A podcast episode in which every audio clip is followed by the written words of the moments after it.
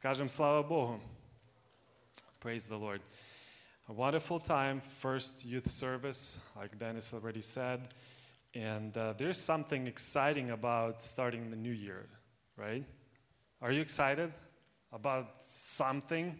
Something's new is coming, right? And uh, this is actually scriptural. I will prove that from the scriptures. But I just want to uh, say that we're so blessed, brothers and sisters, to be in a well lit, nice, comfortable building and in the environment where we can worship Jesus. Yes, it's great that we have leaders, sisters, brothers, our senior pastor. This is all great. But Jesus is above all. He is the one who is the center of everything. His presence is already here. He is with us. I always remind myself that I need to open my heart. There are places in the Bible where say that I need to respond. He is here. He wants that fellowship with me, but I just need to be responsive. And so I want to preach God's word, and then we will also have special uh, prayers. And uh, even though I just remember Dennis prayed that nothing special. Yeah, we have something special. and Jesus is special, but that's later. Um, the sermon that I'm going to preach is in the Philippians, and I'll read different passages, but please open your Bibles. Oh, I so love that. Uh, Russell, that those those uh, that noise when you open your Bibles. So open your Bibles. Thank you. Some cell phones start making noises. Okay, Philippians chapter 3. Philippians 3, let's read together. I'll be reading from verse 13, and the topic of my sermon is reaching forward to what lies ahead. Reaching forward to what lies ahead. Philippians 3:13 says, "Brethren, I do not regard myself as having laid hold of it yet." But one thing I do,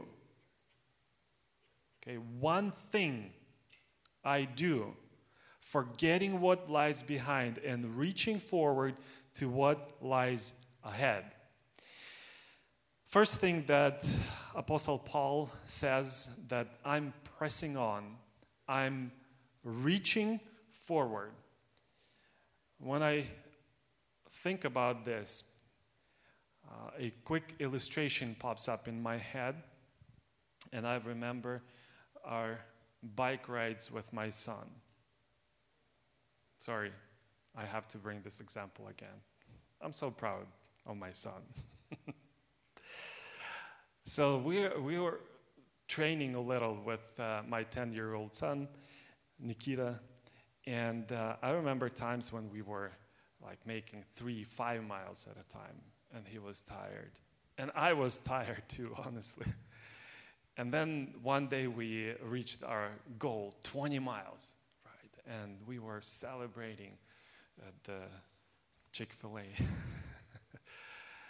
and um, then we reached another milestone. It was 30 miles, and then 40 miles. And then finally we set a goal.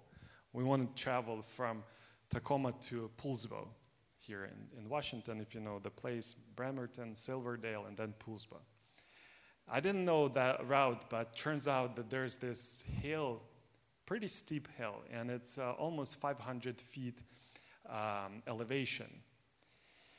So it's at the end of the route, and we were traveling for like seven hours. We were riding our bikes, and then we have these special helmets where we have the walkie talkies or radios and, and we were talking with each other, and all of a sudden he starts like saying things like, Dad, the paddles are not spinning, or something like that. And I'm like, press them on, press on. And then I help him and I push him, and we finally we climb. Total elevation that we actually covered was almost 30, uh, not 30, 3,000 feet. But at the end, if you know that route, at the end, right between Silverdale and Poulsbo, there's a hill, downhill. And uh, we were like around 9 p.m. It's in the summer, so it's still kind of, you can see the road. And we start just, just gliding down that hill. It's such a joy. It's such a relief at the end, you know, before we got to the hotel. But I remember that moment when we were ready to give up. My wife called us and she's like, okay, I'm renting you a hotel in a different place. We're like, no, we can do it. We can reach that goal. Apostle Paul says, I'm reaching forward to what lies ahead. What was he talking about? What was he write, uh, writing about? When we read the context, we see verses 14, 15, 16. He says, I press on toward the goal for the prize of the upward call of God in Christ Jesus. Let us therefore, as many are as are perfect, have this attitude. And if, if anything you have a different attitude, God will reveal that also to you. He speaks about attitude, first of all. He says, We are trying to reach forward, we are pressing on to reach the goal in Jesus Christ, and we'll talk more about that later. But you have certain attitude, you have certain thinking, your mindset that has to change. If we look in the Bible, in Ecclesiastes, one of the wisest people uh, on the earth, um, Solomon, King Solomon, in, uh, in Ecclesiastes, he writes in chapter 7, verse 10, he says, Do not say, Why is it that the former days were better than these? For it's not from wisdom that you ask about this. So look at this attitude. He says, Do not ask questions like, why the first grade was better than the second, or school life was easier than the college life, or when I was single, it was more freedom when, than when I got married. Because when you ask those questions or make statements like that, it's not because of the wise heart that you have. It's the wrong attitude. It's the wrong kind of attitude that you need to get rid of. I fall in the same trap, brothers and sisters. I'm not perfect. Apostle Paul says uh, in, in Philippians that I'm not perfect, not that I've reached it. But occasionally, I have this feeling of uh, Russian word nostalgia, right? nostalgia, right? When I think, oh, certain things were better at my times in Ukraine Certain things were better before COVID. Certain things were better in the church. Sometimes people think oh, that leader was better, that pastor was better, that time was better. Kids do that, adults do that. We all tend to think about old good times, sing old good songs. But the Bible says that if we do that, we miss something. We miss those things that God prepared for us. They lie ahead. We need to reach them. We need to forget about things that are in the past. And I'm not talking only about sinful life. Yes, we forget about that because sometimes that holds us uh, in, in place and we cannot move forward. But I'm talking also about good things good things that we accomplished in life, good things that we received from God. If we dwell in the past, we're missing what lies ahead. And when Jesus was on this earth, there was one situation, one place in the same Gospel of John. It talks about Nathaniel. And I'm not going to read this whole thing, but basically, Nathaniel was called uh, by Jesus, um, by Philip actually, invited by Philip, and then by Jesus and when Jesus told him something personal, he said, Oh, you're God. I see that you're God. And Jesus said, Don't dwell on this. Don't live in the present. This is not all. You will see things much greater. You will see angels descending and ascending back into heaven. And I believe in my life, I want to live like that. I want to see angels. How many of you have seen angels? Not, don't be afraid. Not, uh, I don't mean like you saw her and she's like an angel. Okay, not in that context. I, I'm talking about real, real angels. Of course, we might not see angels, but we will see those things that God prepared for us if we are reaching forward. The only thing that we need to remember is how Jesus changed my life. Yes, Apostle Paul says that I remember I'm the first sinner that was redeemed by the blood of Jesus Christ. Yes, I remember my past, but only in that context. But then I don't dwell in it. I move forward. I press on because in 2023, I know that God prepared more blessings, more grace, more forgiveness, more of this good stuff that He has in store for me. He prepared more than it was in 2022 or 21 or whenever, or in 2000. God has much more for us if we do not stop, if we move on. And uh, he says in this same uh, passage, Philippians 3:14, he says, actually uh, 15, he says, "Let us therefore, as many as are perfect, have this attitude."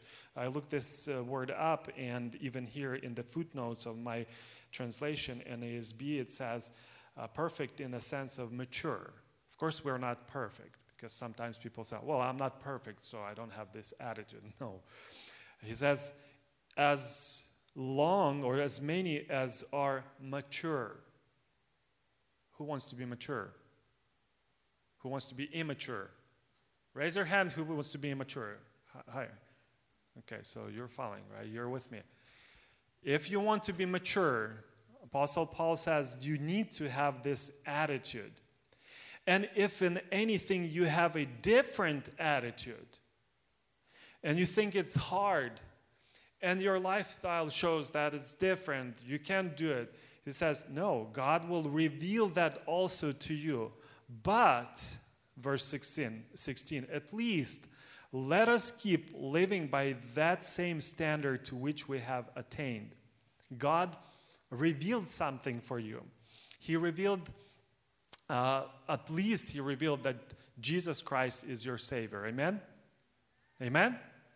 At least he revealed that he saved you not because of your righteous works, but because of his righteousness. Amen?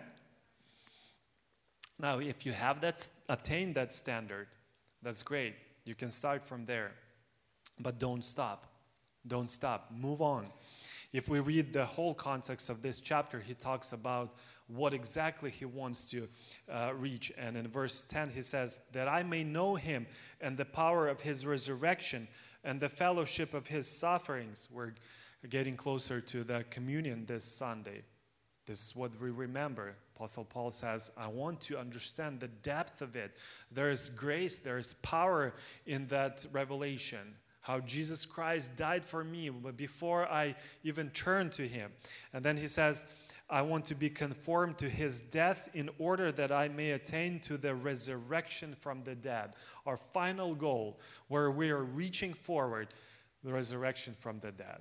None of us have attained or reached that goal yet. But he, he said, Do not stop. What I want you to understand, we should not stop. We should move on. We should look for the depth of God's revelation in our life, for the depth in our fellowship and relationships with Jesus Christ. And he says, Who has this attitude, he has good attitude, he is mature. One of the examples from Jesus' life is in John chapter 6, and I'll read conversation that Jesus had with the crowd, not necessarily his disciples. And uh, Jews his, um, his nation, Jesus' nation. He came to the Jews. The Jews came to Jesus and they asked him some really, uh, I wouldn't say tricky questions, but practical questions. They asked him about miracles. They said, If you do a miracle, we'll believe in you. And hear what Jesus says, verse uh, in John chapter 6, verse 41. Therefore, the Jews were grumbling about him because he said, I am the bread that came down out of heaven. So Jesus tells them, No miracles. I'm going to tell you something that will help you in life. And this is the, the, the revelation I'm the bread. And then I'm skipping to verse 7. He says, Truly, truly, I say to you, he who believes has eternal life. I am the bread of life. Your fathers ate the manna in the wilderness, and they died. So he mentions that same uh, request that they made manna in the wilderness, because previously they say, uh, they ask him, What shall we, uh, no, no, just a second. Um, what then do you do for a sign so that we may see and believe you? What work do you perform?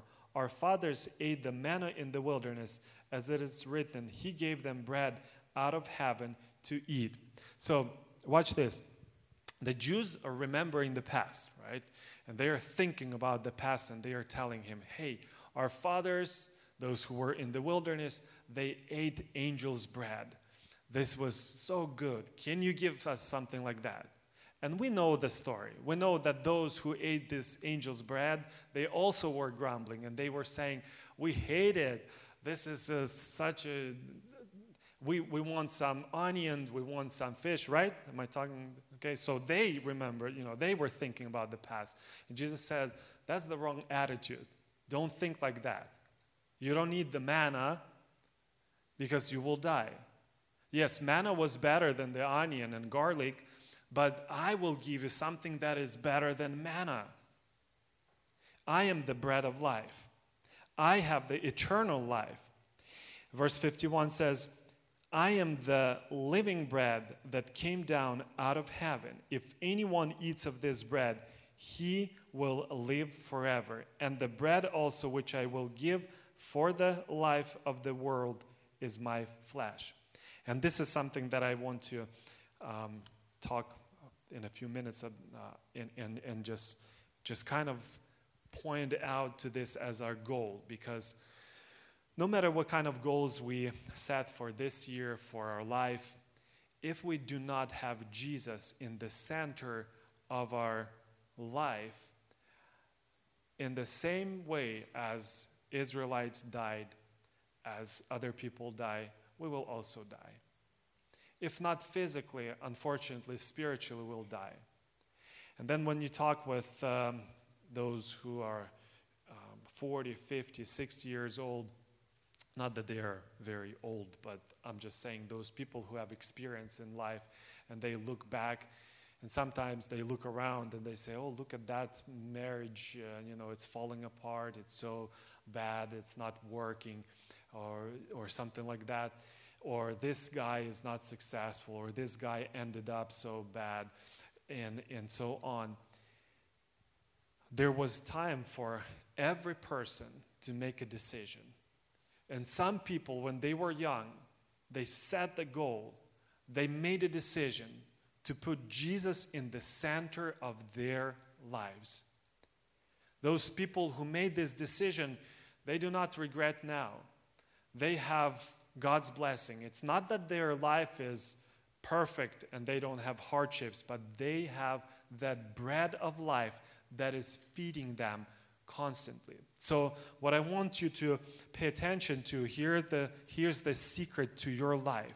Here's something that will help you if you put Jesus in your heart, in the center of your heart. And that means that you will think about him.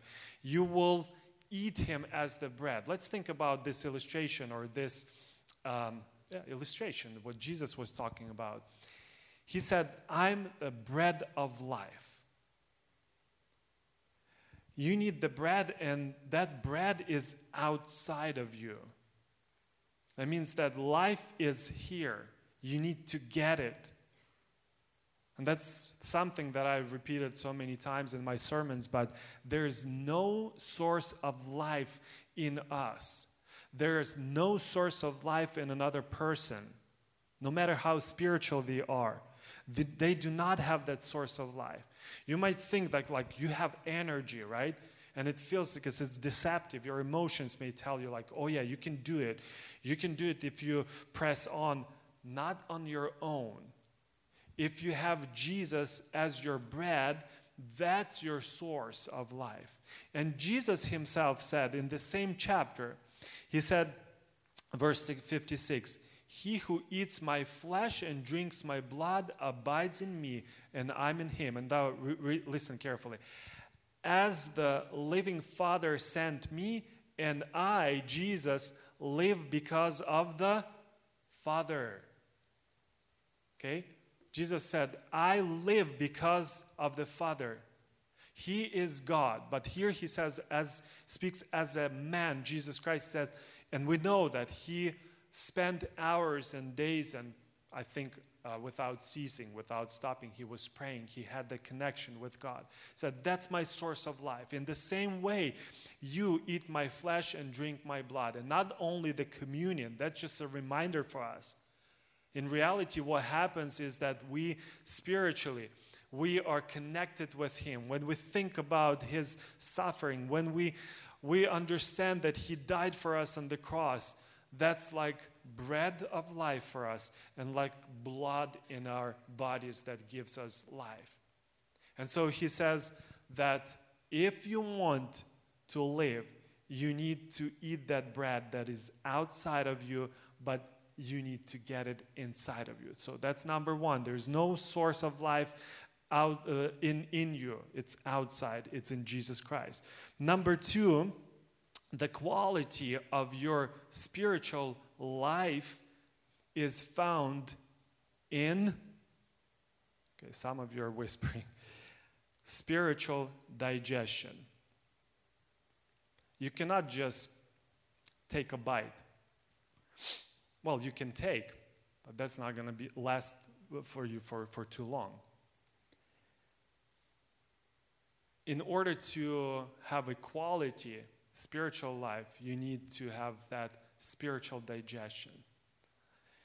The Bible formulates that thought in different ways. It's meditation, it's our fellowship in the Holy Spirit with God, it's our prayer no matter what you call but that's digesting. It's like food being digested. It soaked in in our different parts of our bodies in each cell of our body. In the same way spiritually we cannot just live by one sermon on sunday. It's just impossible or on tuesday or podcast a couple times a week. We need to digest. Our quality of life spiritual strength power is exponentially increased when we spend time and more time with Jesus. Can we say amen? This is what God says. This is what He says.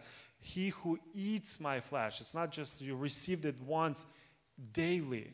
Maybe it's similar to how the fathers ate manna in the wilderness. He says, He who eats my flesh and my blood, drinks my blood will have eternal life and abide in me and I'll in him.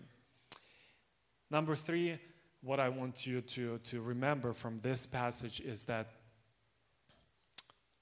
this bread is always available. Sometimes we cannot get things in our life and we, we just don't have them. I remember when COVID hit, sanitizers were like really expensive, right? Or masks or whatever.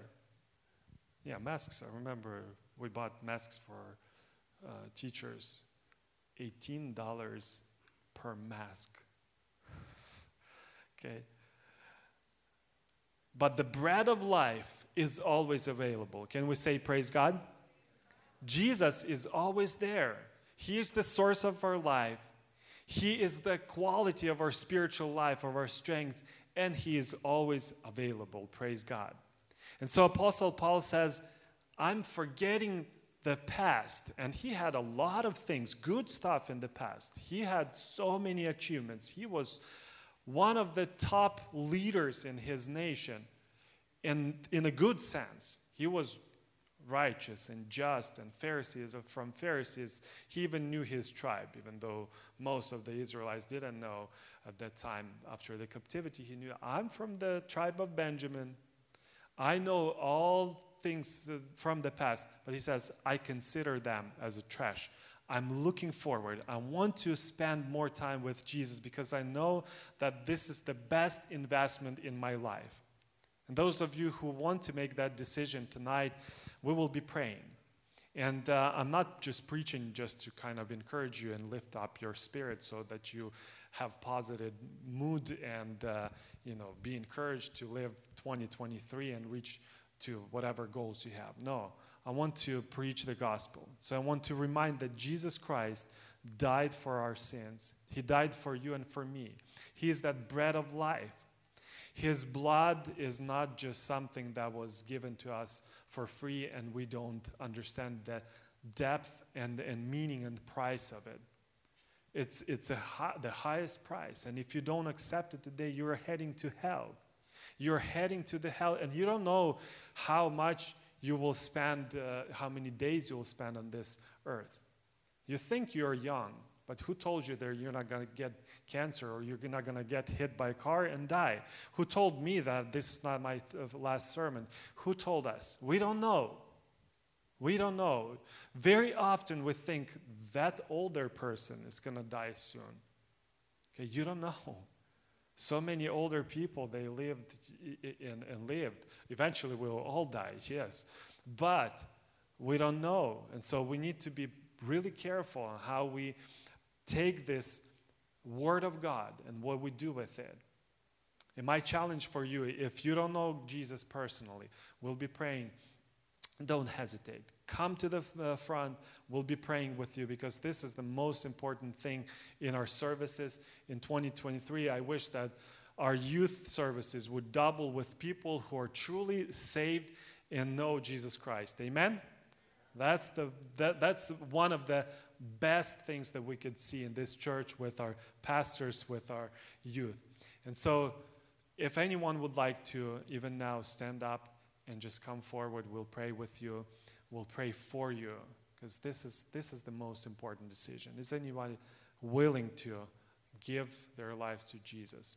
You can do it right now. If you know God and if you know Him personally, like I do, I understand that most of us, we know Him. I want to challenge you as well. I want to remind that in 2023, we need to pray harder. We need to work harder for Him.